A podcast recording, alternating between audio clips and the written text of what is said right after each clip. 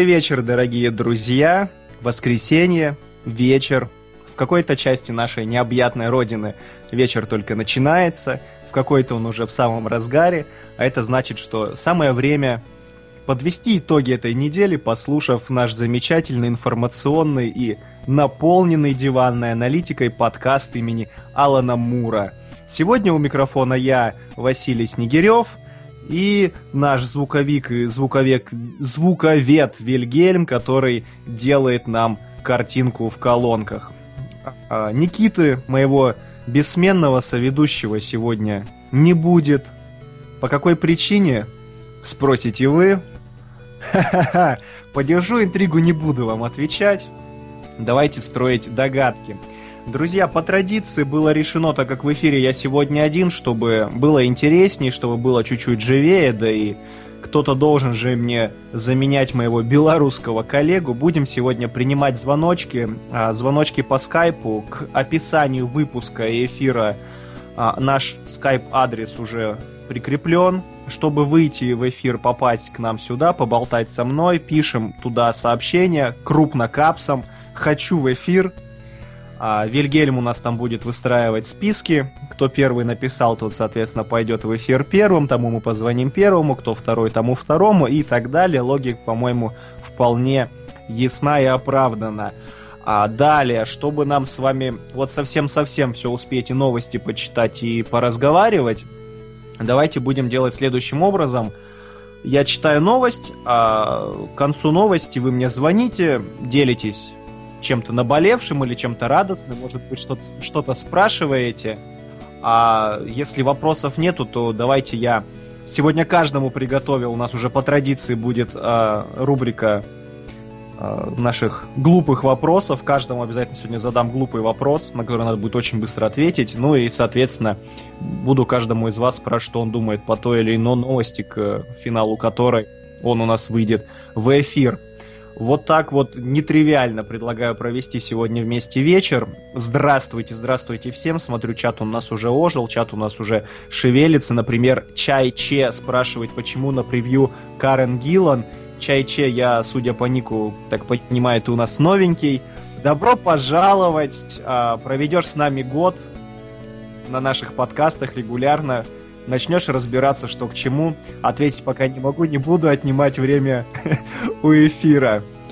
Так, Рома Тараса спросил, а чей кавер? А вот Вильгельм уже ответил, да, это наша русская девочка пела. А мы, когда выпуск в паблик ВКонтакте скинем, обязательно туда песенку прикрепим, так что в конце вечера можете ее просто оттуда забрать. А Дмитрий Истомин, добро пожаловать. Сколько лет, сколько зим поставил нам голубое сердечко в чатике. Ну что ж, хорошо, Дмитрий, спасибо. Приятно. Правда, цвет немного смущает, ну да, ладненько.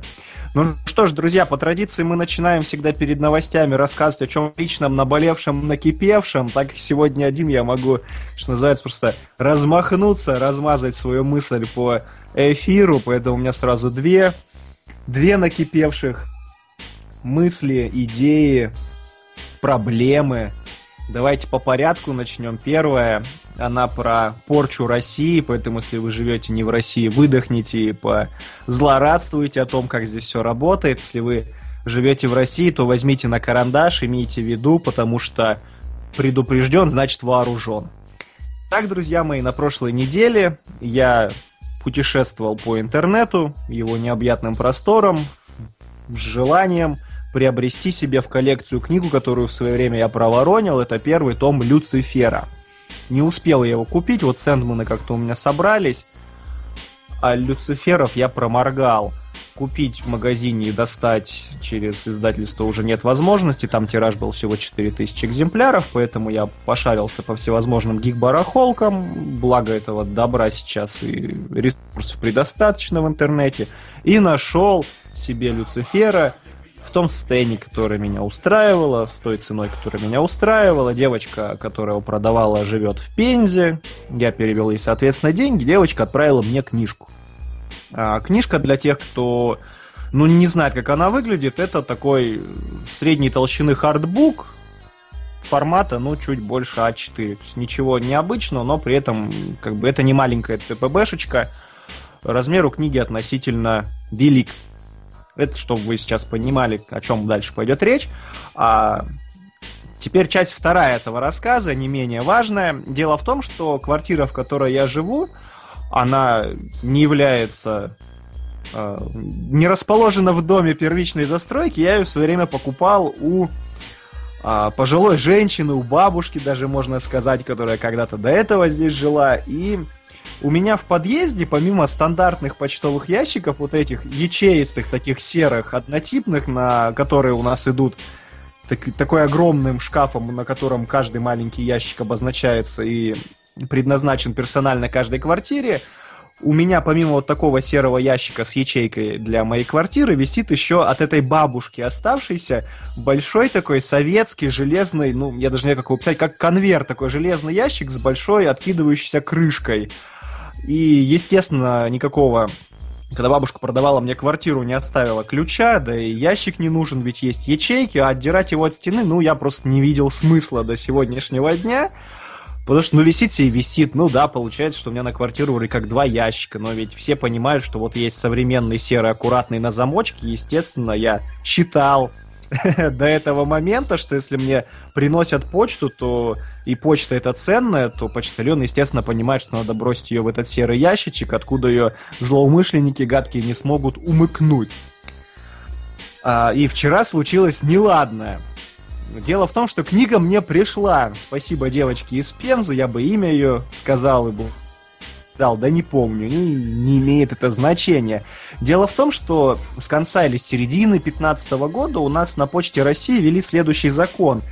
А, почтальоны обязаны таскать с собой все посылки небольшого размера. Ну, то есть, грубо говоря, если вам отправили не телевизор, а, или там, я даже не знаю, не ноутбук в коробке, которая под мышкой только и уместится, в карман она никак не влезет, то она останется на почте, и вы пойдете забирать свой а, свою посылку на почту. А если же она влазит куда-то в сумку, я не знаю, с чем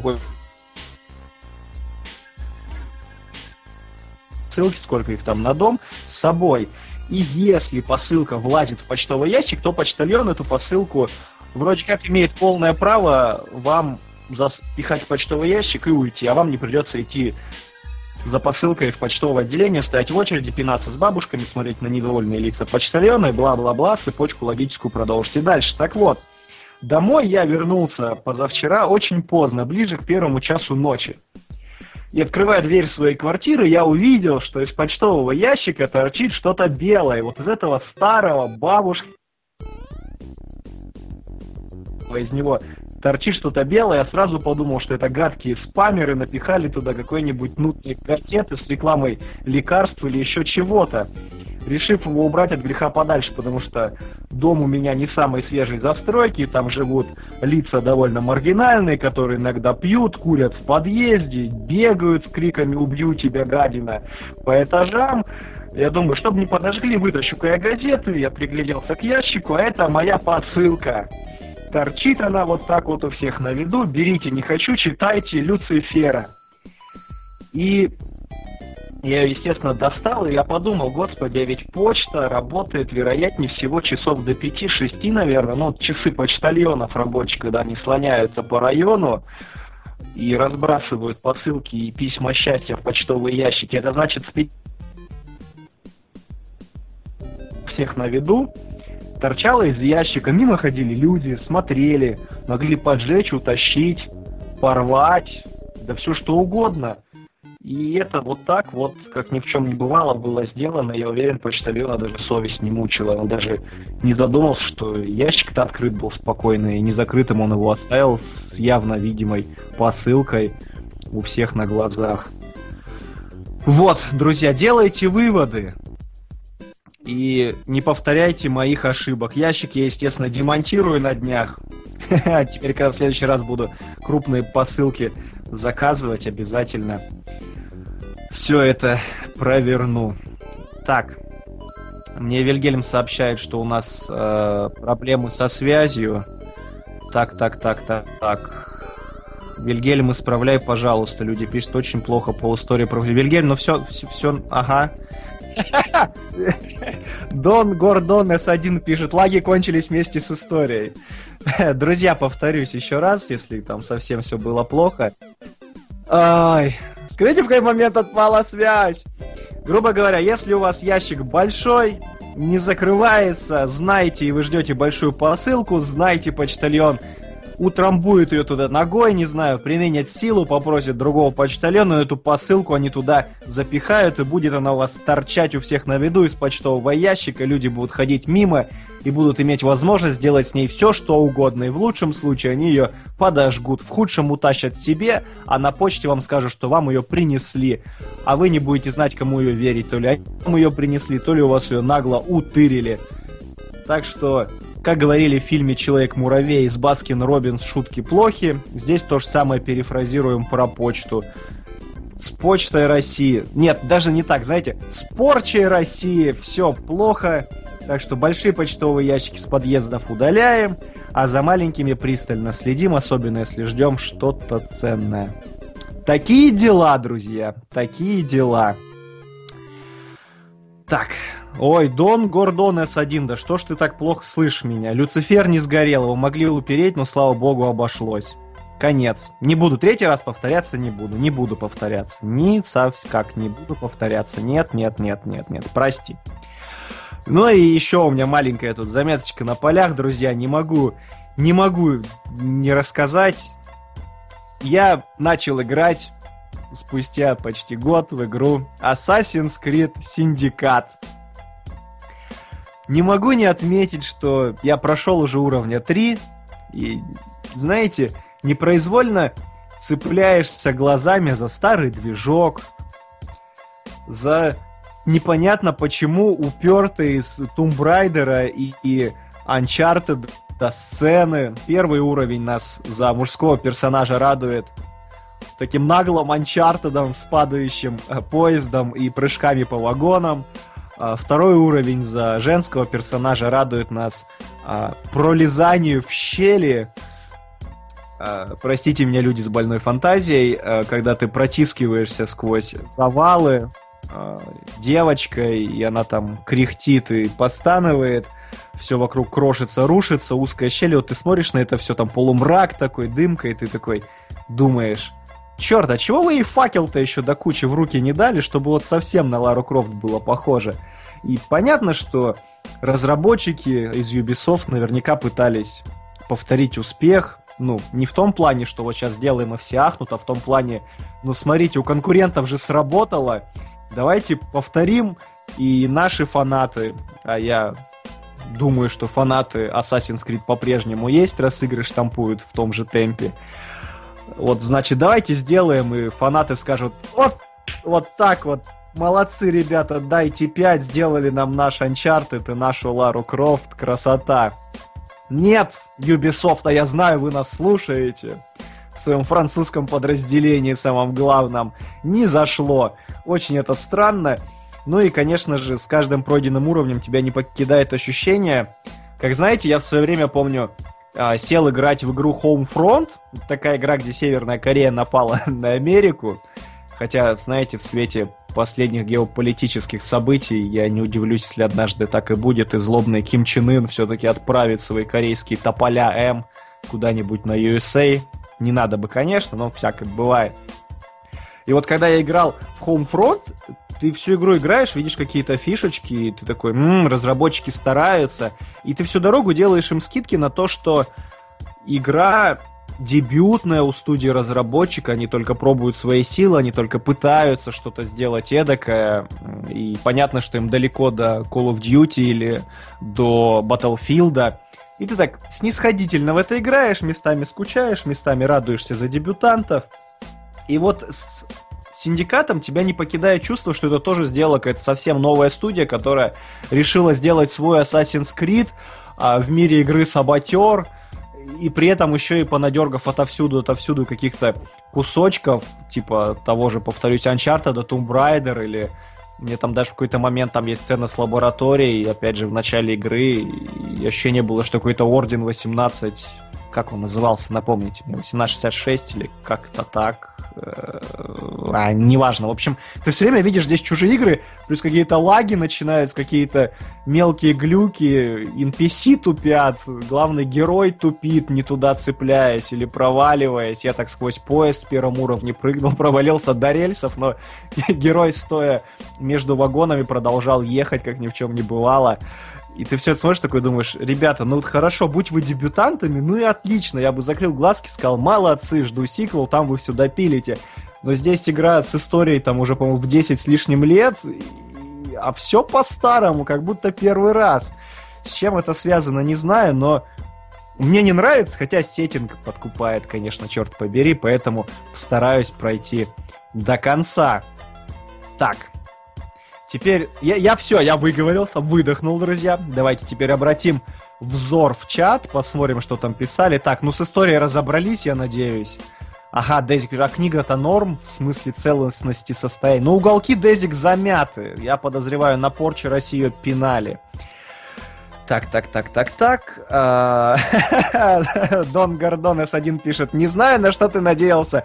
Почта России, Нил Гейман, комикс Люцифер.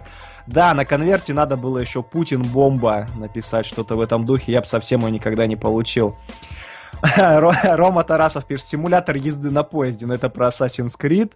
А, Дон Гордон пишет, а не смущает, что брат и сестра предки главного героя в настоящем? Слушай, Дон Гордон, я пока как-то очень лениво слежу за теми вставками, которые про настоящие идут, настолько они уже комично и бредово поставлены. Я вообще не понимаю, честно, зачем они эту линию сохраняют, потому что, по-моему, она себя еще исчерпала в конце Revelation, когда Майлз... Как звали главного героя, напомните мне. Короче, когда чувак в белом балахоне помер в настоящем, и вообще и надо было эту тему закрывать и дальше просто штамповать ассасинов в том сеттинге, в котором они придумывают их каждый год не надо там наше время. С нашим временем вон сделали нам Watch Dogs, и лучше бы я его никогда не видел, честное слово, не то что играл.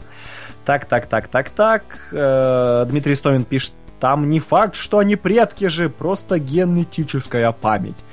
Так, ладно, про Assassin's Creed, я думаю, пускай разбираются игровые журналисты, мы все-таки не они. Э, Дон Гордон пишет, вспоминать Homefront в 2016 Да, Дон Гордон, тем более скоро сиквел будет. А, Сергей Плотников напоминает, что игра называлась... А, 1886, Орден 1886, да, вот есть на него прям похожий уровень с ученым, с безумным. Только, знаете, в Ордене графика нормальная для 15 года была, а вот в Ассасине она в 16 особенно какая-то вырвиглазное ощущение, что я снова старенький Xbox 360 запустил. О, так, так, так, так. Друзья, ну что ж, я предлагаю переходить к нам, нам с вами к новостям.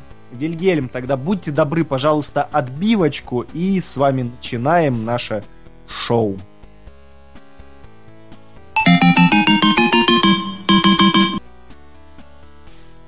Новость, друзья мои, такова. Майкл Пит, это мужчина, которого вы видите на картинке слева, присоединяется к Скарлетт Йоханссон, это женщина, которую вы видите на картинке справа, на съемочной площадке голливудской экранизации культовой манги Масамуна Сиро «Призрак в доспехах». Ему достался образ главного злодея, гениального хакера по прозвищу «Смеющийся человек». Бороться с ним будут специальное подразделение японской полиции, которое занимается киберпреступлениями и делами, не умещающимися в полномочия обычных стражей порядка – там работает спецагент Киборг в исполнении Скарлетт Йоханссон. Мне вот очень интересно, они вот так взяли главного антагониста, главную героиню, сеттинг в Японии будет, когда неуважение первоисточнику. Мне вот интересно, в их окружении остальные все будут японцами? То есть, знаете, сразу вспоминается старенький фильм а, с, с, с, с, с, с нынешним Капитаном Америкой, а, Крисом Эвансом. Фильм назывался Ох, помогайте сегодня, что-то я залипаю. Кино про телепатов, где они по Китаю бегали, и вокруг были сплошняком азиаты. Там, как выяснилось позже, специально съемки фильма туда перенесли в Китай, чтобы минимизировать затраты на производство фильма. И вот это немножко странненько смотрелось. Там по сюжету герой, конечно, специально мигрировал, но для американского фильма было немножечко так странновато. Вот интересно, здесь это точно так же будет, или они все-таки постараются окружить главных героев коренными американцами, и не очень коренными. Вернемся к новости. Э, как сообщают нам справочники, э, возможности смеющегося человека в киберпространстве безграничны. Он может взламывать все, включая чужой кибермозг и стереть свое изображение из кибернетических глаз человека, например. Он обожает Холдена Колфилда, это персонаж книги над пропастью воржи. А цитату из романа Селлинджера даже можно найти на логотипе смеющегося человека. Вот такая вот пасхалочка. А также под его именем действовали различные террористические организации, а сам смеющийся человек там стал объектом культа. Вот такая вот большая роль будет у а, Майкла Пита. Ну и прежде чем я вам новость средней паршивости про этот фильм расскажу, все-таки а, манга в свое время была дико культовой.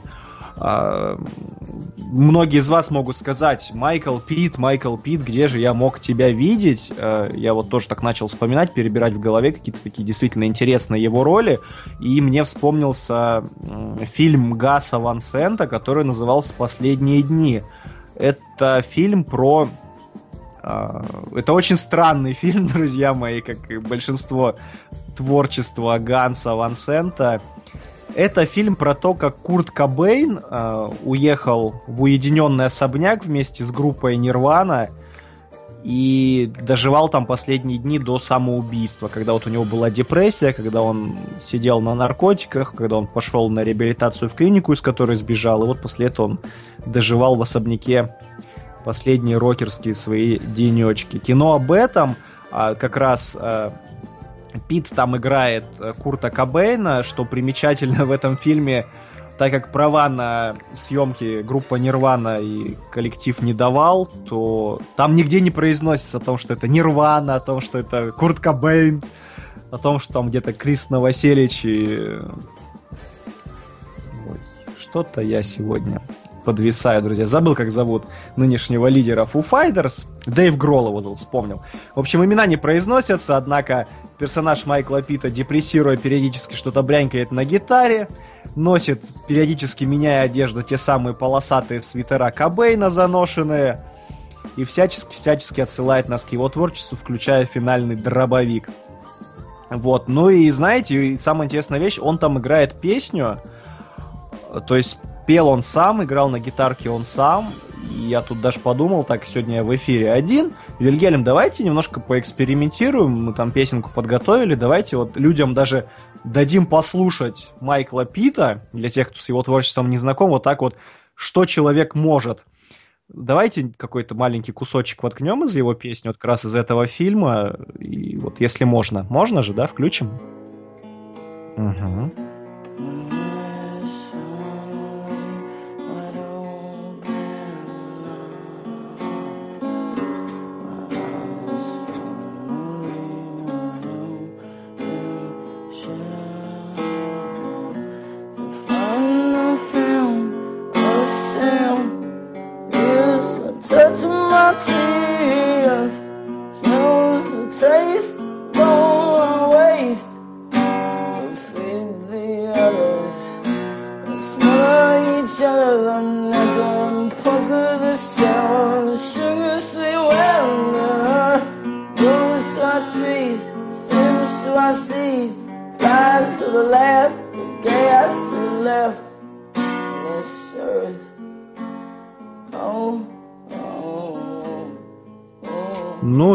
Все, наверное, хватит ее. Все, за заглушайте. Друзья, кому, если интересно, потом трек можем тоже скинуть у нас в паблике там. Ну, может, кто-нибудь захочет себе на репит поставить. Я не знаю. а теперь про этот фильм новая средняя паршивость. Я вам, собственно, все хорошее до этого рассказал. Теперь плохие новости про этот фильм. А, «Призрака в доспехах» ставит Рупер Сандерс. Это режиссер, подаривший нам с вами художественный фильм «Белоснежка и охотник». Кто помнит, поднимите руку. Это то кино, где играла э, Стюарт и где была классная, но отнюдь не спасавшая фильм э, замечательнейшая наша... Что-то я сегодня имена актеров стал забывать. Ай-ай-ай-ай-ай. Так, помогайте мне, кто смотрел «Белоснежку охотник», там играл Тор, там, там играла Белла из «Сумерек», и там играла прекрасная женщина, я забыл, как ее зовут. Ах, простите меня. Сейчас мне кто-нибудь в чате напомнит, я знаю. Ну так вот, кино получилось странным, средним, хотя будет сиквел, который скорее на спинов похож, уже про Тора. Ну, не суть важно. В общем, если вы этот фильм смотрели, занесла вас нелегкая в кинотеатры, готовьтесь, молитесь, призрак в доспехах, на одних актерах может далеко не уехать. И мангу могут очень сильно покорябать, покоробить и споганить. Выбирайте на свой вкус любое, что вам нравится.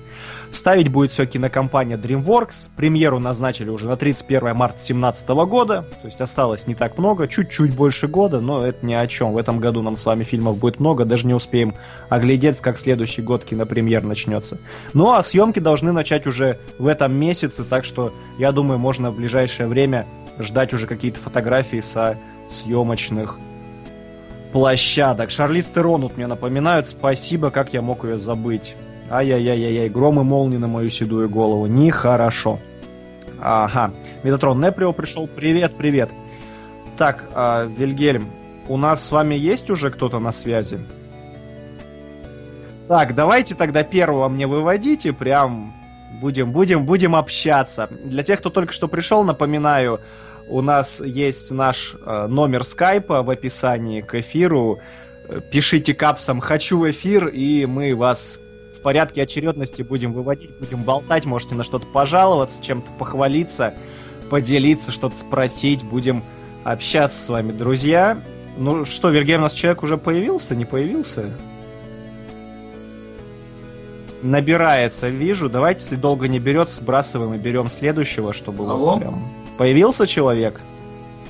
Человек, здравствуй. Здравствуй, здравствуй. Здравствуй, Ты слышишь меня? Скажи, Да, да. как тебя зовут? Представься, пожалуйста. Как тебя Артём зовут? Антонов. Артем? Антонов, здравствуй, наш, наш постоянный слушатель. Артем, сделай, пожалуйста, погромче микрофон. Здравствуйте. Так, пу-пу-пу, сейчас. У нас, у нас задержка.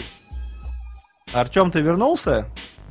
Так, понятно. Так, у нас задержка. да, я Вильгельм, здесь, я вас хорошо слышу. Вильгельм сбрасывается. Все, ты вернулся? Скажи, я вернулся. Артем, Я что, Артем, что? поговори со мной. Алло, да, я вас слышу. Все, А Вильгельм, разговариваю. сбрасывайте. его за- Как Вильгельм, на эфире сейчас, наверное. Порошок, уходи. Так, ты здесь? Вильгельм, перенаберите его, пожалуйста. Косяки со связью. Ай. Так, так, друзья, первые накладки пошли. Сейчас, Артем, мы тебя наберем чуть позже. Сейчас попробуем что-то со связью. Сейчас давайте, Вильгельм, пока сейчас у нас будет Рома Тарасов на связи. А, Я люблю сегодняшний вечер. Уже, уже ударно начали. Так, еще, еще дозванивается скайп? Еще идет звонок? Э, Так. Так, давай, давайте так, друзья, чтобы честно было, долго не отвечаете, скипаем. Давай, давай, Вильгельм, следующего. А давай люди будут звонить нам в скайп. Чтобы, чтобы гудки бы были. Друзья, сейчас не видите, сейчас Вильгельм просто начинает всех по списку. Друзья, давайте так, если вы хотите позвонить, вы остаетесь у компьютера, у скайпа, вот так, чтобы вы сразу отвечали на него, чтобы у нас хорошо. И желательно отключайте торренты, чтобы скайп не залипал, чтобы все было хорошо, что вот как сейчас с Артемом не было заминок, потому что, судя по всему, где-то, где-то, где-то идут косячки на связи, и а скайп делал такое. Что, Вильгельм, никого нету у нас? Три... Сколько же человек по счету? Четвертый идет?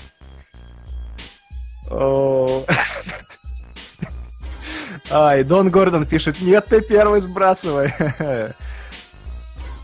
Гелих, там коллапс какой-то, там пробка жуткая. У нас человек появился, нет, Вильгель? Человек. Так. Кто-нибудь будет сегодня со мной разговаривать? Так, друзья, друзья, давайте... Давай еще раз попробуем вернуть Артема, если что, идем к следующей новости, так что время зря не, не, не терять. Алло, поговорите со мной. Так, алло. Эльгельм, а на чьей, на чьей стороне? Артем, ты, не с- слышно. ты здесь? Артем, здравствуй. Я здесь. Артем, Я здесь. здравствуй. Здравствуйте. Артем, скажи Здравствуй. привет. У нас задержка. Артем, ты меня вот сейчас прям... Все, Вильгельм ругается, друзья. Э, Вильгельм требует, чтобы я вел... Ай, Вильгельм требует, чтобы я вел эфир. Вильгельм, давайте тогда отбивочку пошлите к следующей новости. А, Так, друзья, мы продолжаем после этой новости. Попробуем еще раз. Давайте. Лен, давайте я, когда скажу звонить, пускай люди звонят, чтобы естественней был процесс, да? А мы будем брать трубку тогда. Давайте вот так попробуем. Сами будем отвечать на... Вильгельм запретил, друзья, вам звонить, так что продолжаем писать. Писать хочу в эфир. Мы будем пытаться, честно. Друзья, новость сейчас будет про Зорро, точнее про его футуристическое продолжение, и новость такова. Новый фильм Зорро, сменивший название с Зорро двоеточие Возрождение на лаконичное и коротенькое пол- режиссера Хонас Куарон, сын Альфонса Куарона и по совместительству соавтор фильма «Гравитация», напишет сценарий и лично снимет новую экшн-сагу о герое Мстителе. А, сразу хотелось бы отметить, что Хонас Куарон очень интересный режиссер, и как минимум, в первую очередь, потому что они прекрасную написали «Гравитацию», которая лично мне очень понравилась, а, со своим отцом. И многие не знают, что у «Гравитации» же есть маленький-маленький короткометражный спин а помните, героиня Сандры Буллок, она на орбите, когда пыталась выйти на связь, она связалась э, с жителем Аляски, да, если не путаю, где он там проживал, э, который, с которым она выла на Луну, там собаки еще лаяли на заднем плане, когда она плакала и жаловалась, он ее не понимал, потому что каждый из них разговаривал на своем языке. Так вот, как раз Хонас Куарон снял маленький-маленький короткометражный спин-оффик этого фильма про этого самого жителя Аляски, как он разговаривает с Андрей Буллок, там фильм с субтитрами, он ей рассказывает про свою судьбу, про то, что собака у него там заболела, ее придется убить, про жену и своего ребенка, и смотрится это дико трогательно, особенно когда ты понимаешь, что здесь у человека свои проблемы, там у человека где-то в космосе свои проблемы, и все это как-то взаимосвязано, это очень трогательно, несмотря на малый хронометраж. Очень рекомендую посмотреть для тех, кто в свое время пропустил, сколько лет прошло. Короче говоря, я за Хонаса Куарона и его творчество в этом плане спокоен, тем более, когда он сейчас в руки возьмет Зорро, которого, черт побери, уже кучу лет не было видно и не слышно. В каком там у нас году-то последний проходил в кинотеатрах сиквел с Бандерасом в главной роли. Сиквел так себе, кстати, на мой взгляд. Первый фильм вот был неплох, второй как-то как-то они его как-то они его слишком упростили, и он слабо, по-моему, прошел очень в прокате и в умах фанатов. А я все-таки Зорро любил, как вы, кстати, в чатике расскажите, пожалуйста, потому что я вот как-то вырос на сериале, мультики, я помню, даже шли, мы их смотрели внимательно, и было здорово.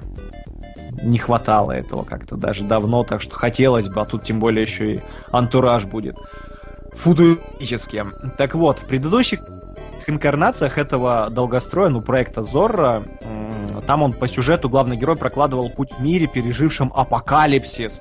Герой странствовал по выгоревшим пустошам и сражался с тиранами, мешавшими жить остаткам человечества. То есть прям такой не то Fallout, не то Безумный Макс, ну да, если он бы здесь еще на коне был бы такой. Конная версия Безумного Макса, так со шпагой герой был бы в маске.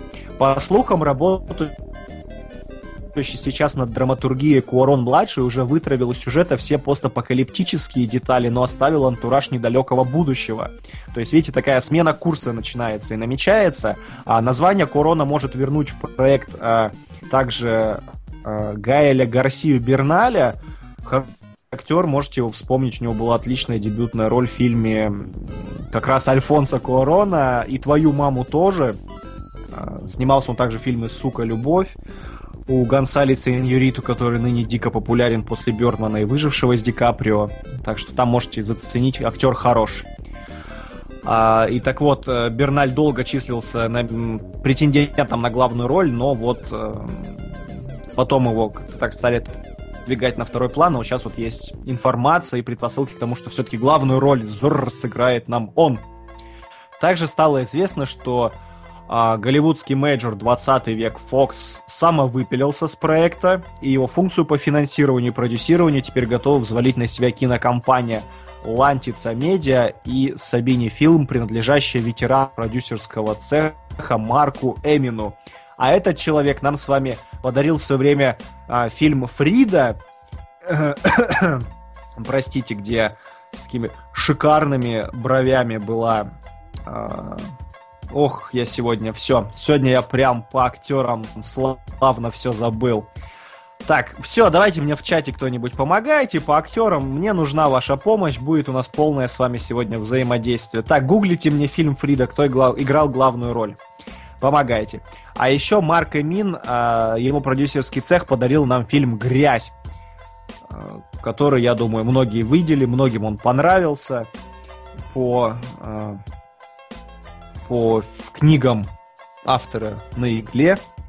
Был снят фильм, короче, прям красота должна быть, по крайней мере, работают они хорошо. Я думаю, в данном случае Зорро нам с вами наконец-то сделают. Все-таки сколько-сколько его тянули. Ну и на картинку не обращайте внимания, я взял ее просто в интернете, поискал что-то подходящее, она была, как ни странно, единственная, к сожалению, так что даже каких-то толковых концепт-артов не было. Хотя нет, знаете, были фотографии из фильма с Бандерасом, где меч, где шпага у него была раскрашена под э, джедайские мечи, но я решил, что это будет как-то немножко неуместно, наверное. Вот такие вот новости. Скажите, кто вообще ждет, чтобы ему сняли Зорро, кто этого хочет. Вильгельм, давайте звоночек попробуем взять. Вот что-то как-то у нас получится, не получится. Или мы сегодня обречены на провал. Никита нас саботирует, вот, я уверен. А, Сельма Хаек, подсказывают мне в чате. Э, играла Фриду. Да, спасибо большое. Женщина выдающаяся. О, привет, привет, мой друг. Добрый привет. вечер. Меня слышно? Привет. А, у нас опять задержка. Так, Ты меня секунду. вот скажи привет вот прямо сейчас. Есть задержка? Так, я вас, я вас. Привет. Да нет, что... задержек нет. Привет. Все, ты тут? Без задержки? Ай, кошмар. Друзья,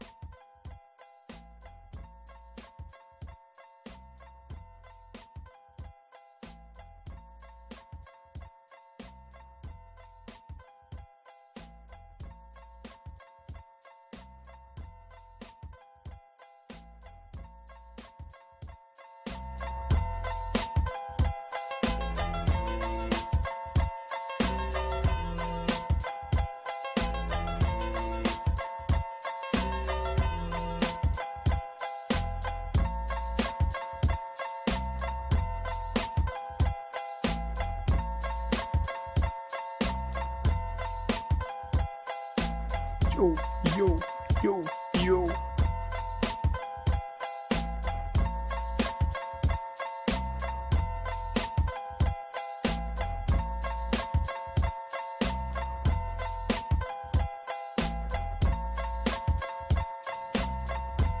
Сегодня Skype нас решил основательно подвести, я так понимаю. Прям по, все, по всем фронтам. Да, Вильгельм, я вас слышу. Все, мы вещаем снова, мы вернулись. Так, все, я в эфире. Я... Люди, вы меня слышите? Давайте вместе настраиваться. Так, так, э, так, так, так, так, так. Ага, мы звоним. Люди спрашивают, ты в черной дыре Алло? сидишь, Василий? Нет, я сижу не в черной. Здравствуй, друг мой, ты меня слышишь хорошо? Я вас слышу Рома прекрасно. Тарасов у нас на связи. Рома, ты все, ты без задержки, ты тут? Да-да. Я здесь, я здесь. Вильгельм, у нас задержка опять идет или нет? Все, Рома, ты скажи, я тут Меня слышно? Скажи, я... я тут. Тебя я слышно. Он задержка, я не понимаю, что происходит. Друзья, у нас, у нас... Ром, скайп барахлит, Вильгельм забрасываю. Ребят, не судьба, видимо, сегодня. Ой. Так, люди пишут отключать, тут кто-то советы кидал. Ага, вот, друзья, при разговоре по скайпу вы урубаете браузер со стримом. Вот попробуйте действительно вот так сделать. У меня там просто не открыто ничего, кроме чата, например, и скайпа. Но сегодня скайп нас подводит, он делает это стабильно там раз в месяц, раз в два месяца, так что, к сожалению, от этого никуда не деться. Ой. Вильгельм, давайте пойдем к следующей новости. Пойдемте к следующей новости, Вильгельм. Видимо, сегодня, друзья, не судьба. Такие дела, да. Да.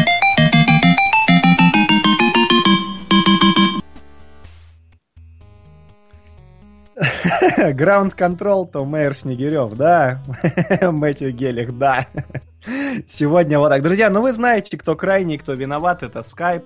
Куда писать им, вы тоже знаете, это Microsoft. Они как Почта России, по факту им все равно, что и как работает. Деваться-то людям некуда особо. Да-да. Давайте про следующую тогда новость разговаривать и общаться. Теперь, видимо, только через чат. Как через телеграф в свои времена, но никуда от этого не денешься. А, Вильгельм, давайте нам картиночку с той женщиной а, афроамериканской внешности, выразимся политкорректно. Новость, друзья мои, такова. Джеймс Франко планирует заняться экранизацией твиттер-саги о дорожном приключении стриптизерши и ее друзей. И тут, мне кажется, должна была быть какая-нибудь отбивочка в духе та-та-та-там, ну, звучит великолепно. Дорожное приключение стриптизерши и ее друзей от Джеймса Франка. Та-та-та-та-та. А теперь серьезно. Отправной точкой экранизации послужил вышедший в ноябрьском Rolling Stone материал писателя Дэвида Кушнера. А все дело, друзья мои, в том, что читавшие заветный номер журнала могли узнать о том, что в октябре стриптизерша Азия Зола Уэллс, вы можете видеть ее на фотографии, вместе со своим парнем Джаретом, лучшей подругой Джессикой и злобным нигерийским Джессикиным сутенером по имени Зет, от, но не Зорро, просто Зет, отправилась из родного Детройта во Флориду. Их путешествие описано в, внимание, 148 твитах из аккаунта Золлы. И эпический такой travel-влог сделал ее звездой социальных сетей. Повторюсь, девушку зовут Азия Зола Уэллс, так что кому интересно, можете поискать ее в Твиттере, почитать Твиттер. Можете найти статью в Rolling Stones, почитать статью, а самые терпеливые могут всем этим не интересоваться и ждать, когда же, когда же Джеймс Франко снимет нам фильм. А в своем материале Зола а, рассказывает все, как писали в Rolling Stone, цитирую – Зола рассказывает все. Реальная история величайшей стаги, саги и стриптизерши, рассказанной в Твиттере. Кушнер именно так описал ее путевые заметки. Это читается как крутой замес из отвязных каникул и криминального чтива, рассказанный от лица Ники Минаж. Сценарий безымянной пока картины написал Эндрю Нил и Майк Робертс, авторы Кинг Келли еще одна история о стриптизе и девушке, мечтающей о славе. Так что, как минимум, за создание возьмутся люди, которые на стрипти девушках собаку съели. Можно даже, наверное, сказать и так. Ну а за Джеймса Франка я бы хотел еще отметить, что все-таки он не только комик сомнительного качества комедии, но и неплохой актер, чего стоит хотя бы 127 часов, и я сейчас очень жду с ним э, многосерийный фильм, это не сериал, там все-таки один сезон будет, 11, 22, 63 по мотивам книги Стивена Кинга, где он во времени путешествовал, чтобы убийство Кеннеди остановить. Так что актер он разноплановый, но помимо этого он еще и писатель, и пишет он довольно интересные, серьезные книги. Для тех, кому лень читать, искать в интернете, очень рекомендую посмотреть фильм э, под названием «Пало Альто». Сняла его младшая из семейства Копполы.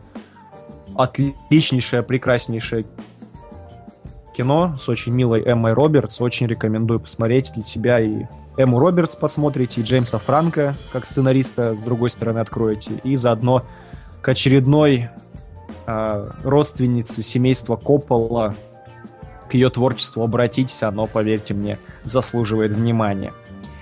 Вот что я, пожалуй, мог бы вам об этом рассказать. Посмотрим, что у нас в чате. А Дмитрий Стомин пишет, Джеймс Франко же отбитый, как Шая Лабаф, за это его и любим. А, так, так, так, так, так. Что тут про интеллектуальное кино кто-то писал? Так, так, так. Твиттер, саги. What? Спрашивает Крэшовер. Да, Крэш, мир катится куда-то в новые, в новые дали. Так, так, так, так, так. Мэтью Гелих пишет, я жду фильма о создании комнаты. Да, я очень тоже жду. Метатронная Каприо Джеймс уже в нормальное кино сниматься не собирается. Метатрон, знаешь, я думаю, с ним будет интересная метаморфоза, как в свое время произошла э, с Джорджем Клуни. Сейчас вот он будет молодой и очень сомнительный, а потом резко раз и каким-то серьезным режиссером, например, станет. Прям вот что-то такое я от него ожидаю. Рома Тарасов пишет, сутенер по имени Прилизанный. так, так, так, так, так, так, так, что еще тут интересного? Так, друзья, пошлые шутки не буду читать про раздачу лещей в форме буквы Z. Нет. Так, Артем Артамонов в Geek Titans уже мимосы про ваш скайп делают. Классно, с удовольствием почитаю. Надеюсь, там нет гадостей, потому что гадостей нам уже наделал Skype. Спасибо, Билл Гейтс. Ты мог купить сколько угодно полезных программ и сервисов, но ты купил и испоганил именно этот. Добра тебе. Ах, так, ну что ж, друзья, я предлагаю переходить к следующей новости тогда. Давайте нам, Вильгельм, отбивочку и поехали потихонечку дальше.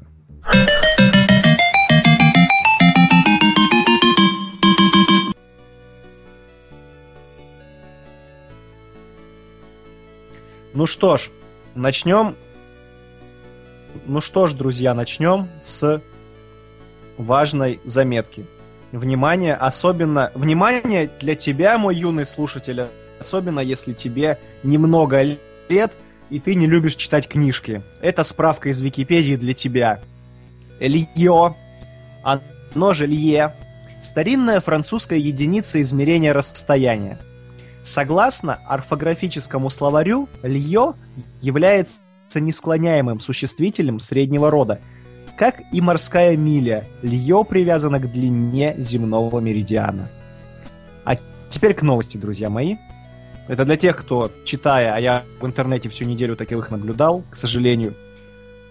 Это когда была новость про новый фильм Брайана Сингера «20 тысяч лет под водой», а первые же комментарии были от школьников, которые писали «Лье? Что это такое? Лье? У вас опечатка? Лье? Что это?» Вот чтобы этого не было, вот теперь... Я надеюсь, среди наших слушателей, я знаю, у нас тут все эрудиты, интеллектуально подкованы, но вдруг какой-то юнец добрался до Ютуба или для аудиозаписи. Вот, знай, мой друг, теперь ты просвещен. Передай друзьям. А теперь к новости, друзья.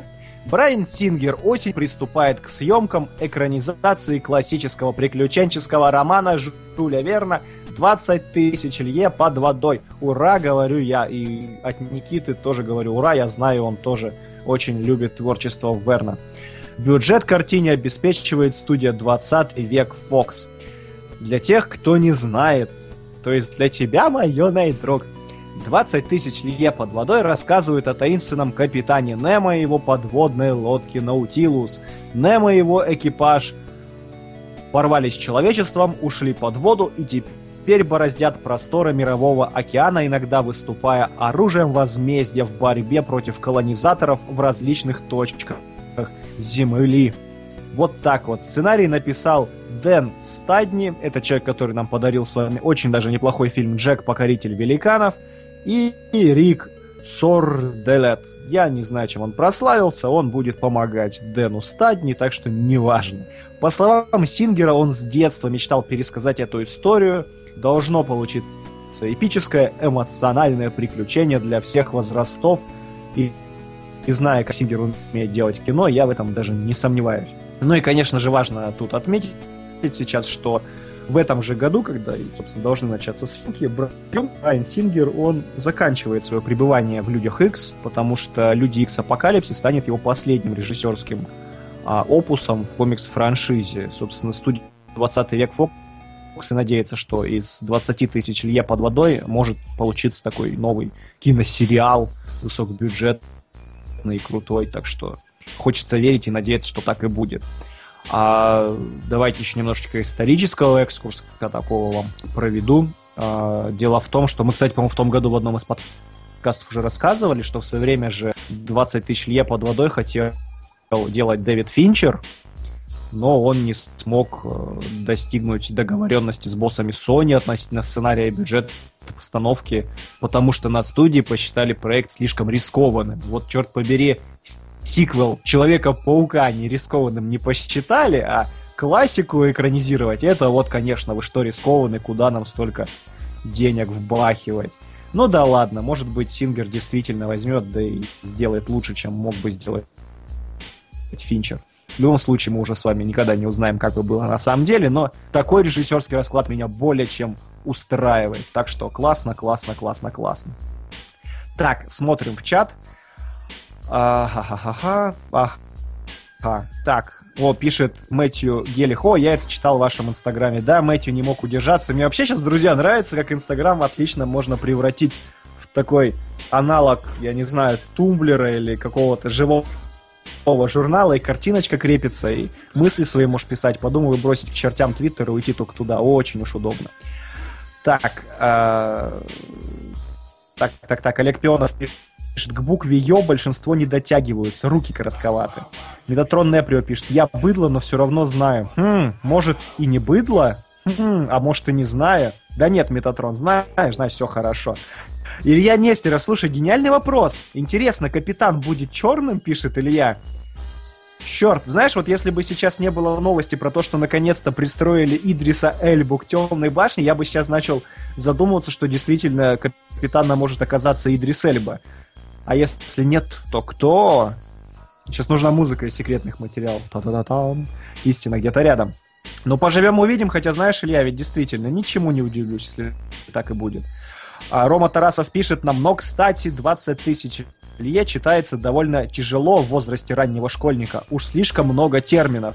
Дети капитана Гранта и таинственный остров из этой трилогии гораздо легче читаются. Рома Тарасов, ну, ну вот я это в свое время читал в детском возрасте, у меня куча сверстников, которые тоже, так что пусть и современные дети читают, а не только let's play Майнкрафта смотрят на планшетах на Ютубе. Рома Тарасов, хорошее замечание, что Немо индус, но знаешь, когда кого нынче смущало. Вон в экранизации Assassin's Creed тоже Фасбендер как-то не, тях, не тянет на аудитора Деференса или его родственников. Так что, так что, ничего критичного. Так, так, так, так, пишет нам Мэтью Гелик. Школьники словят лулс, что капитана зовут Немо. Вильгельм, давайте попробуем еще раз кого-нибудь набрать в скайпе, пока читаю. Последняя, так сказать, попытка.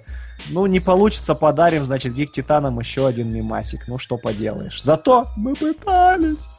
Так, читаю дальше. Илья Нестеров. Шьямалана на главную роль. Илья Нестеров.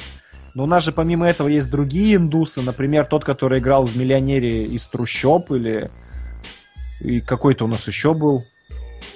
Какой-то был индус, слушайте, недавно, где-то еще отсвечивал.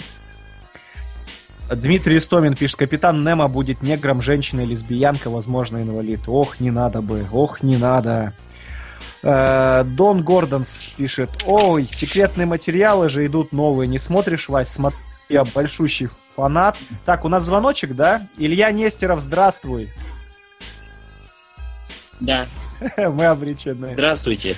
Задержки Все нету? понятно. Все понятно. Есть огромный, Илья, поэтому прости. Будем Есть общаться задержка, дальше понятно. через чат. Иль- Вильгельм, освобождайте мне пространство. Пока-пока, Илья. Рад был тебя хотя бы так слышать. Так, продолжаем читать чат. Так, Фасбендер играет испанца в экранизации Ассасина. Да, Рома, это понятно, но просто если делать завязку, как везде во всех играх, что там все родственники, то тут как-то все расползается, ну, да неважно. А, так, так, так, так, так. Все, пусть берут индуса из Силиконовой долины, пишет капитан Батискав. Кстати, капитан Батискав дает советы, кого, кого сыграть, кому сыграть капитана Немо. Прекрасно. Так, про секретные материалы, кстати, друзья, правда. Вот меня кто-то спросил, уже чат уполз, не вижу. А, кто смотрит? Признавайтесь, как вам? Я вот лично в большущем восторге, кроме третьей серии, потому что, ну, понятно, что хотели сделать фарс, они в свое время подобные серии выкатывали и на протяжении 10, 9, простите, лет предыдущих сезонов, но как-то вот здесь, мне кажется, не нужно было этого им делать. Понятно, что позаигрывали с аудиторией, позаигрывали с материалом, за выслугу лет могут себе это позволить. И раньше какие-то комедийные серии у них были, но вот э, мне кажется, сейчас не тот случай. Сейчас нужно качественно вернуть сериал в строй. Все-таки в строю он не был 10 лет почти. И вот э, сейчас им в эти несчастные 6 заявленных серий надо бы как раз все очень серьезно и качественно сделать, чтобы привлечь новую аудиторию, которая вообще секретные материалы никогда не смотрели. Я вот, например, со своей начал разговаривать а, 15-летней сестрой, и выяснилось, что она секретные материалы-то и не видела никогда, потому что они как раз все эти 15 лет отдыхали активно. И вот сейчас им делать вот такие рискованно очень юмористические серии, потому что это может оттолкнуть новую аудиторию. Получился какой-то, я не знаю, э, доктор кто, я не знаю, в антураже секретных материалов, я не уверен, что это должно было пойти им на пользу. Все эти красные труселя э, Малдера, утрированный человек-ящер, саундтрек развлекательный. Зачем, особенно после двух сильных, после достаточно сильного первого эпизода, фирменного второго, зачем они это сделали, категорически непонятно. Так, Рома Тарасов пишет, я до сих пор не смотрел, но хочется. Возможно, сегодня ночью посмотрю, если Лог Дарк не усыпит. Хм. Метатрон Веприо, смотрю, но как не очень. А вот смотрите, Дон Гердон пишет, третья уморительно смешная чего-то. Она смешная, Метатрон, но только хочется-то не этого, хочется той самой мистики. И мрач... Дарковости и реалистичности, вот чего хочется. Ха-ха-ха. Так, так, так, так, так. Э, Сергей Плотников. Как мне кажется, за эти шесть серий нормально не справятся. Да и делают много отсылок к старым сезонам. Ну вот они стараются, но что-то чего. Так, так, так, так, так. Артем Артамонов у Василия есть 15-летняя сестра. Через пару лет... Нет, Артем Артамонов. Трогай мою 15-летнюю сестру, пожалуйста, нет. А, Дон Гордонс не человек-ящер, а ящер-человек. Не спойлери, не спойлери. Капитан Батискаф не смотрел секретные материалы на регулярной основе. Стоит ли пересматривать все сезоны или можно ограничиться парочкой? Отличный вопрос. Мне его друзья недавно задавали. Капитан Батискаф и все, кто тоже озадачен этим вопросом. Ох... Знаете, их смотреть можно с первого сезона, первых серий, желательно не смотреть потом восьмой и девятый, они странные, они кривые, они мутные. А, проблема будет в том, что вы будете смеяться. Там, где должна будет быть мекси, э, мистика, там будет смех, потому что когда искусственный интеллект будет пытаться через допотопные компьютеры поработить мир, а Малдер, чтобы его остановить, будет бегать с флоппи диском, пытаясь засунуть его в дисковод, чтобы там запустить какой-то вирус. Это дико комично. И по нынешним временам это не страшно, совершенно не отдает мистика. Это вообще никак. В какой-то тут же первой серии первого сезона, сейчас вспоминаю, будет вообще серия, которая будет практически полностью копировать фир- фильм «Нечто» того же Карпентера. То есть там также льды, также Арктика, также заражение, только в главной роли Малдер и Скалли. Ну и там чудищ таких откровенных нету. И то есть ты все это смотришь, ты понимаешь, что это настолько все втично. Тогда это было свежо, сейчас это просто избито ногами, всеми возможными вариациями. Поэтому смотреть приятно, но тяжело. И очень смешно, это сильно портит впечатление от нагнетания саспенса, который пытаются делать в каждой серии. Поэтому, наверное, все-таки самый оптимальный вариант будет прочитать короткое содержание предыдущих э, сезонов и начать смотреть с нового. Так будет проще, и так все-таки лучше вы будете в голове себе держать какой-то образ того мистического мрачного сериала, который создавался за все эти годы для тех, кто его не смотрел за счет слухов. В противном случае тут уже от вашего уровня фанатизма может либо зайти, либо не зайти. Так. А, ой, какой хороший вопрос. Рома Тарасов спрашивает, Василий, а ты смотрел сериал «Метод с Хабенским»? О, да. Я смотрел, честно, первые две серии. Было очень любопытно посмотреть, что же из этого выйдет. Хабенский прекрасный актер. А, Юрий Быков, который брался его делать, хороший режиссер. Кто сомневается, посмотрите «Майора» или «Недавнего дурака». А Хабенский, помимо того, что хороший актер, еще и редко снимается какой-то дряни. И вот тут меня ждало разочарование, когда я взялся смотреть нашего Декстера, как его позиционировали несколько лет, сколько планировали проект – Получилась откровенная, невнятная, сумбурная, предсказуемая дрянь. Не смотрите. Даже время не хочу тратить и распинаться, что там не так. Там все плохо. Очень, очень, очень. Далее. Да-да-да-да-да, что-то у нас пишут. Рома Тарасов хвалит гек титановские мимасы. Ох, потом начитаюсь, эфир закончим. А, Дон Герден серия, кажется, лед называется. Пишет нам про секретные материалы и нечто. Да, скорее всего, так. Ага-ха-ха-ха. Про луркать пишет нам Мэтью Гелих, подытоживая секретные материалы. Да, оптимальный вариант. Вильгельм, давайте нам отбивочку, и мы поедем дальше. У нас еще есть новостюшки. Раз у нас скайп отпал, давайте новости читать. А, друзья мои, новость такова. А вот теперь посмотрите на картинку, на это искаженное радостью лицо Киану Ривза. Новость такова. Киану Ривз пронесется по Китаю на раллийной машине в проекте «Ралли Кар». Картину ставит Харальд Цварт, режиссер, отметившийся фильмом имени семейства Уилла Смита «Карате-пацан» и странного опуса под названием «Орудие смерти. Город костей», который ныне перерос в сериал.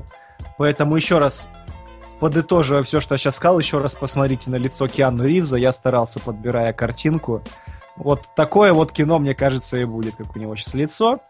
А, по сюжету главный герой, бывший чемпион гонок Наскар, хочет доказать миру, что есть еще порох в пороховницах. Когда карьера и личная жизнь разом летят псу под хвост, перед гонщиком не остается никакого выбора, кроме как принять участие в международном ралли по Китаю. У него в напарницах оказывается юная китаянка, и заезд начинается. Вот такой вот синапсис. И опять, смотрите, мы подходим к тому, с чего сегодня, собственно, начался наш подкаст. Смотрите, опять азиатский сеттинг, азиатское окружение и в главной роли американский актер. А в данной новости даже еще одна примечательная деталька. Дело в том, что финансирует картину китайский киномейджор Fundamental Films. А глава компании Марк Гоа возглавляет, а, возлагает на тандем Сварта и Ривза большие надежды и говорит, в нашем проекте много экшна, высокооктановых автомобильных погонь, захватывающих приключений и невероятной красоты ландшафтов Китая. И знаете, вспоминается еще недавняя новость о том, что я сейчас не путаю ничего с названием студии, то у нас же Lionsgate Studios недавно тоже купили китайцы, и как-то вот плавно все базируется в азиатские страны. Может, мы с вами скоро и «Мстители» в антураже китайцев будем смотреть. Наверное, будет любопытно, но как-то странно все затевается. Ох, Ох, странно, друзья мои. Вильгельм вот мне подсказывает, что еще и Человека-паука. Да, вот Человеку-пауку вот еще такого перезапуска не хватает до кучи. Так, так, так, так. Ярослав Белкин пишет, мой вопрос прочитали. Ярослав Белкин, напомни, пожалуйста, прочитаю. А Ром- Рома Тарасов пишет, не согласен с тобой, Василий. На фоне других отечественных сериалов он отличный. Ну а в идеале интересно начинается после третьей серии. По крайней мере, меня после третьей зацепило сильно. Рома Тарасов, посмотри «Измены», пожалуйста, которые задали высокую планку в 2015 году сериалом, и сравни его с той туфтой, которую толкают в методе. А, Ром, я понимаю, вкусы разные, я сейчас не буду навязывать свое мнение, но когда главный нар- герой э, обнаруживает убийц совершенно случайно, когда улики сами попадают к нему в руки, он не находит их, применяя какой-то дедуктивный метод или, а, будучи сыщиком, их не разыскивает, когда все валится к нему в руки, когда периодически происходит какая-то Deus Ex машина, то есть рояль в кустах просто выкатывается внезапно и разрешает основные проблемы героев, это стрёмно. И когда вот так вот все это происходит, это говорит о том, что качество сериала так себе. До кучи можете найти интервью с Быковым, где он признается, что сериал делал он, а не, а он, а продюсеры. И он извиняется за то, что он наделал, мне кажется, о многом говорит. А, Мэтью Гелих пишет сиквел на гребне волны. Так, понятно, не будем об этом. А, у Ривза была такая роль, фильм «Дублеры», пишет Илья Нестеров. Нужно больше азиатов, пишет Рома Тарасов. Ага. Ага. Я вот все жду, когда азиаты купят компанию Никиты Михалкова 3T. Вот это будет прям. м. Мэтью Гелли, кстати, да, важное замечание. Киану наполовину то ли китаец, то ли японец. По-моему, наполовину индеец, если ничего не путаю. Кто знаток Киану Ривза? Нам нужен срочно знаток Киану Ривза. Сюда, в студию нам, друзья. Расскажите, как что. А, так, так, так, так, так. Ярослав Белкин. Так, по поводу секретных материалов. Странно, что они стали делать из пришельцев. Спойлер из них делать. Надо старые серии посмотреть. Ярослав Белкин, я не понял, где вопрос, честно. а, все, я понял, о чем ты. Ты про то, что там это в первой серии рассказывает, что начали запчасти от инопланетян пришивать людям, экспериментировать на этом. Ну, дело в том, что новый сезон, он же как бы как раз кардинально меняет курс от того, что было в предыдущих сезонах, потому что если там Маудер Скали гонялись а, за тем, что, что же инопланетяне существуют или нет, тайный заговор правительства это или нет, то здесь же они с первой серии как раз этот самый заговор правительства так или иначе раскрывают, и выясняется, что все это время и НЛО было, только правительство его активно скрывало, да не просто скрывало, чтобы скрыть, а чтобы активно попаразитировать на этом самом инопланетном пришествии. Так, Дмитрий Истомин пишет. Отец Киану, Самуэль Ноулин Ривз наполовину гавайец, наполовину китаец, а мать Патрисия Тейлор англичанка. Вот так вот. Спасибо, Дмитрий Истомин. Метатрон тут же пишет его отец наполовину китаец, наполовину гавайец. Ох, Ярослав Белкин подводит итог. 10 лет гонялись. Да, Ярослав, видишь, истина была где-то рядом, а теперь истина здесь. Вильгельм, давайте нам отбивочку, наверное. Поехали к следующей новости.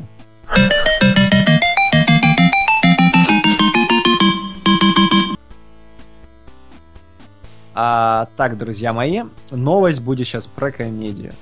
Про комедию сомнительного качества. Однако, что есть, то есть. Студия Universal отправляет в космос Сета Рогина, Зака Галифианакиса и Билла Хейдера. Если первых двоих уже все в лицо знают, то вот специально тут вам картиночка. Вот он, Билл Хейдер, это тот человек, который в центре.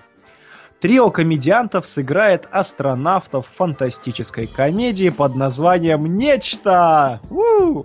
Режиссерском дебюте сценариста Мачо и Ботана 2 и забойного реванша Родни Ротмана. Забойный реванш, это вот, не ошибаюсь, в том году фильм был про боксеров-пенсионеров, скажем так. А Ронни, Родни Ротман начинал в штате сценаристов вечернего шоу с Дэвидом Леттерманом, а в этом десятилетии он активно занимался своей кинокарьерой. После первого блина в виде забойного реванша Ротман принял участие в написании двух продолжений Мачо и Ботана, успешном сиквеле, еще не снятой третьей части. Но, кстати, мне сиквел Мачо и Ботана, который в оригинале у нас Jump Street а, 22 называется. Мне он понравился, так что было бы любопытно. Как показал забойный реванш, не очень ему дают скид. Серьезная вещь, от комедии он делает неплохо, так что, по крайней мере, для первой комедии было неплохо. Так что пускай снимает.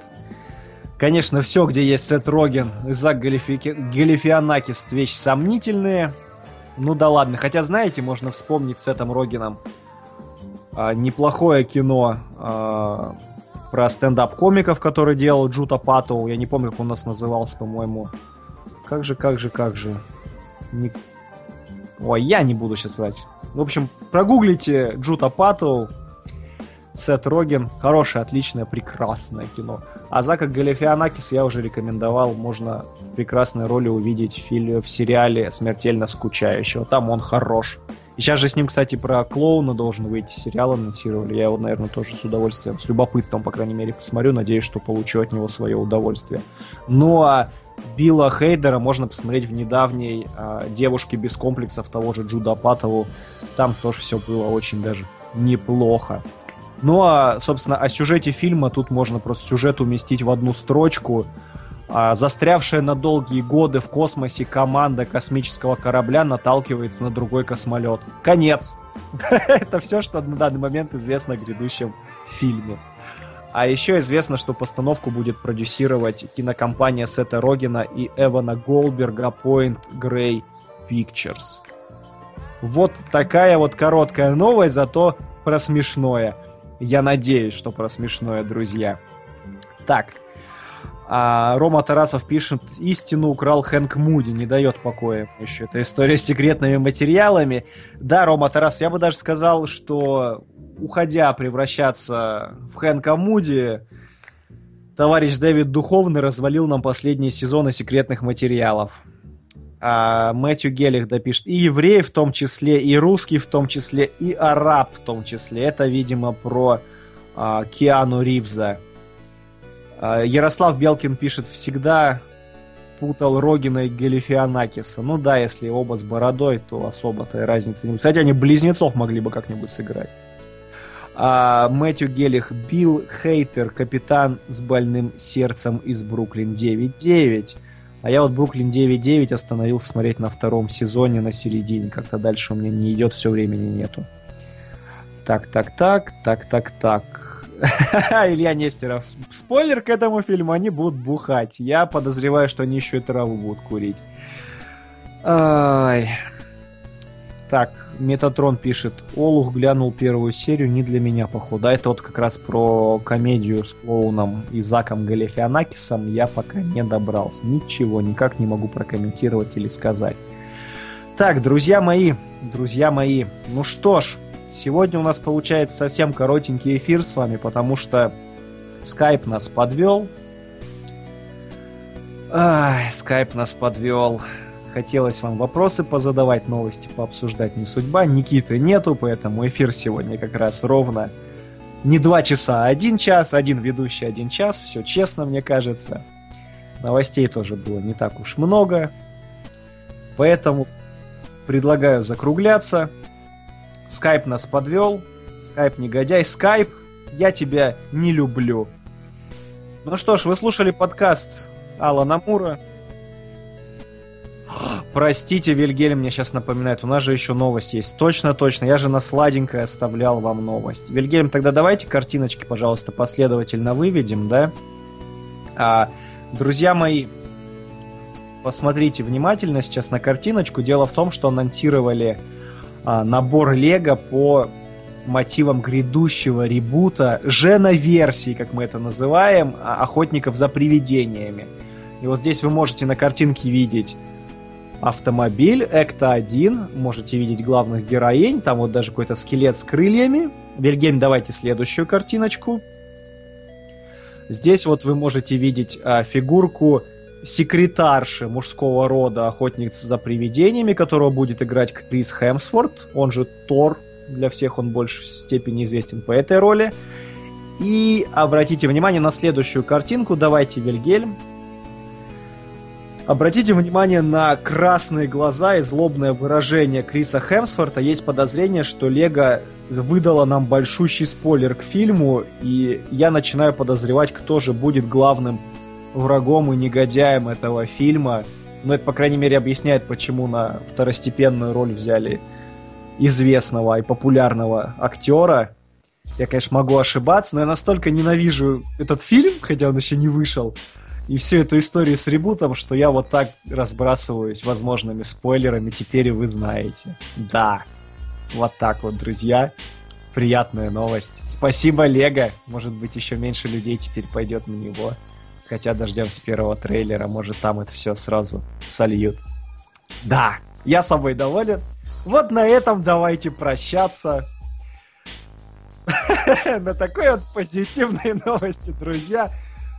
Дорогой ребут Охотников за привидением, надеюсь, ты провалишься в прокате. Друзья, вы слушали подкаст имени Алана Мура, скайп «Я тебя тоже ненавижу», ты... Надеюсь, когда-нибудь появится аналог от какого-нибудь гугла, который тебя вытеснит окончательно. Ух! Впереди 6 дней учебы и работы, друзья, проведите их с пользой. Для вас час болтал Василий Снегирев, звук нам делал всеми силами Вильгелем Первый. Спасибо, что слушали нас, услышимся через неделю. Пока-пока.